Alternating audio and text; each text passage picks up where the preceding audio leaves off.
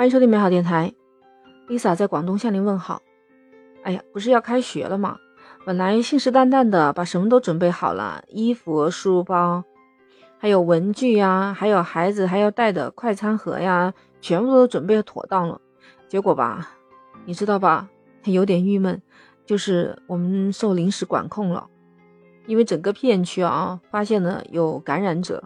然后为了避免大家大规模的传染，所以先让大家不能出门，每个人必须做三天核酸检测，一天一检。那照现在这种突发情况，那我们这个开学可能就给往后延了。不知道你那边怎么样呢？能正常去开学吗？真的很盼望孩子们能正常的、开心的去学校上课的日子。你是不是以为我有开学焦虑症啊？其实不是的，作为一个家长哦。看着孩子马上就要开学了，学校也提前做了工作。现在这种特殊情况嘛，已经提前了一周就开始发信息，要求我们孩子同住人每天一检核酸检测呀。第一个，保持二十四小时的核酸记录；第二个，每天都要发截图在群里面打卡。你知不知道，像这样的都已经是常态了，就是在我们多次操作以后，都已经习以为常了。但是就是这样繁琐的操作，你看还是出现了异常，所以请相信，在这些忙碌的背后，家长们也确实会有点焦虑。但我们也要放宽心态啊！其实现在不能出门的话，也可能是对我们最好的保护，因为出去的话，孩子们受影响的风险非常的大。学校里面几千人呢，都知道学校聚集的面积真的太大了。其实说实话。我觉得学校和老师也是够辛苦的，哎，你知道吧？就是我们学校家庭这么忙碌的情况下，还有一部分人他也很忙碌，他在干嘛呀？你要小心哦，他瞄准的就是这些学校学生和学生家长。你看，就有一个人，他说他的亲戚在什么教育局工作呀，啊，然后在群里面就发布什么什么小学啊入学资格消息啊。然后就骗取一些人给他多少钱，然后他帮你弄到一个好的名校。所以这些人呢，你们都不可以相信，尤其是自称是有什么教育局亲戚的。反正这种事情啊，在很多情况下都已经被教育局给杜绝了。你像我们深圳的话，你不可能去买学位，你必须有签订的正规的合同，而且他现在还增加了一道，就是他会有工作人员上门去核实你这孩子是不是在这地方生活，那不能随便虚假的瞒报的。所以不知道你们那边也是这样的吗？那些所谓的走后门可以买学位，都不要轻易相信，因为这个钱可能就有去无回了。那我还看到另外一个家长在群里面说这么个事情，说嗯，他们一切准备就绪了嘛，群也建好了，在晚上的时候呢，就看到老师在群里面给家长发信息说，各位家长，本学期呢新增了一个资料费一百九十六块钱，收到的家长呢尽快缴费过来。扫描下方二维码，并且要标注学生的名字哦，我统一登记。感谢家长们的配合啊！下面接着就会有一个二维码出来啊，群里面就有一个某妈，她就说：“好的，老师已经转了啊。”另外一个某爸说：“已转。”这来回的发了好几条信息。这时候小莫的妈妈就看到了群里家长回复收到啊、转账啊，所以她想都没想，马上就扫码转了一百九十六块钱。这时候啊，群里面不是不停的在叮叮叮的转账啊，真正的这个班主任老师就发现了，他一看群里面有一个跟自己微信头像是一模一样的人在发信息，叫大家转钱，他立马就赶紧通知说，各位家长啊，家长们快别转了，我没有要求交资料费，赶紧报警。这个话一出来，小莫的妈妈发现自己上当了，而那个冒充他们班主任老师头像的人。迅速的就退出了群，那钱也找不回来了。你听到这个是不是很生气？其实这样类似的事情已经不止一次发生了，所以我们要学会擦亮自己的眼睛。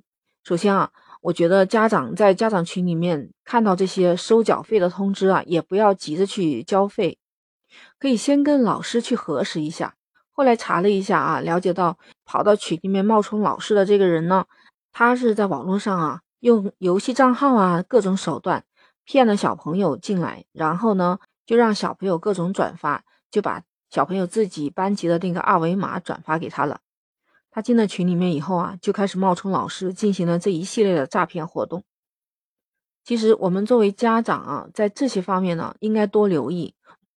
像我们孩子的学校，如果有这些重要的信息，还有交费类的信息，都会用那个电脑打印出来，给孩子们带一份，然后回来家长阅读以后还要签字。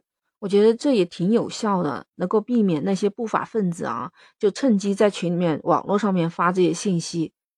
那他并不知道我们和学校之间的这种实际的联系，任他怎么骗，我们也不会上当，只会把他踢出群、报警。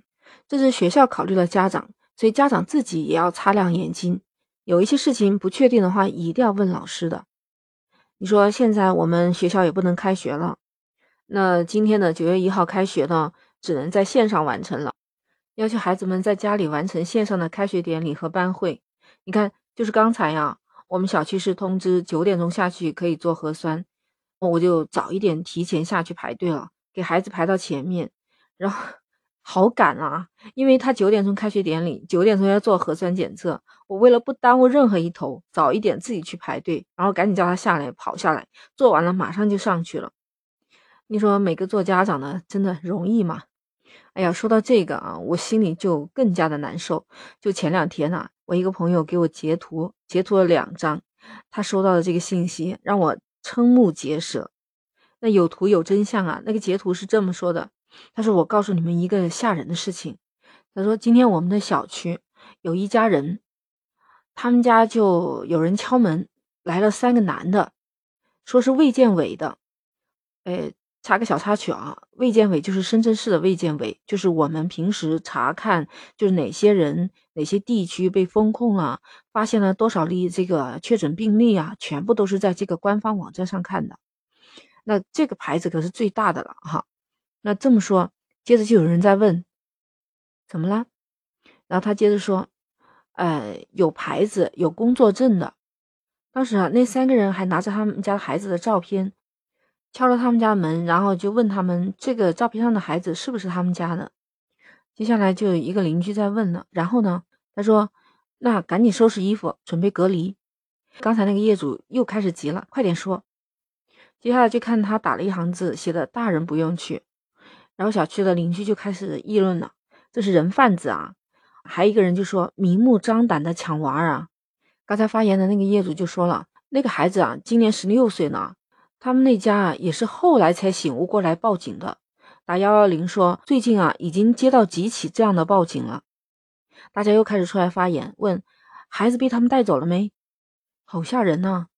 然后发消息，这个人说还好没有。他们也是等那三个人走了以后，那一家人才反应过来的报警的。我朋友告诉我说，一开始看到这个信息啊，还不太相信，后来看到另外一个群里面也是说这样类似的事情。也是来了一个没有穿防护服的敲门核实说，哎，他们家的孩子啊，十九号跟谁谁谁有密切接触，就拿了他们孩子进电梯的那个照片，问是不是他们家的孩子，登记了孩子的身份证啊，还有电话，就喊大人给孩子去收拾东西，带着孩子去隔离，大人是不用去的。后来家长可能留了个心眼，就打电话问了一下社区，说物管他们没有接到任何的通知啊。那是下午接近四点的样子，群里面也有人回复他说不要相信啊，还有人很愤恨的说光天化日之下拐骗孩子呀！你说当时的家长真的是吓出一身冷汗呐，还好孩子没有事儿，但是现在的这种新型诈骗真的让我们防不胜防，我们真的得多留几个心眼。有的是骗你说是物业的，或者有的人骗你是街道办工作人员啊，所有的一切信息啊，我们都不要随便相信来的这个人，我们一定要留好官方的电话，打电话核实清楚了，我们才能够相信这些人。孩子都是家里的宝贝呀，咱们做父母亲的真的不能大意，而且平时还要教育好孩子，不要给陌生人开门。更加不要把自己的身份证啊、电话号码这些个人信息给到不认识的、不相关的人员。自从群里发生了这些事情以后啊，很多家长都已经知道了这样新型的诈骗，这也是提高我们自己的防骗能力。看着好像有点跟美学没有关系啊，不过善恶一念之间，我们一心向善，那社会也会更加美好。新的一学期已经开始了。祝愿我们的大朋友、小朋友们在新的一学期里面好好学习，天天向上。那我们下期再见，记得点击订阅、收藏美好电台，下次你就很容易找到我了。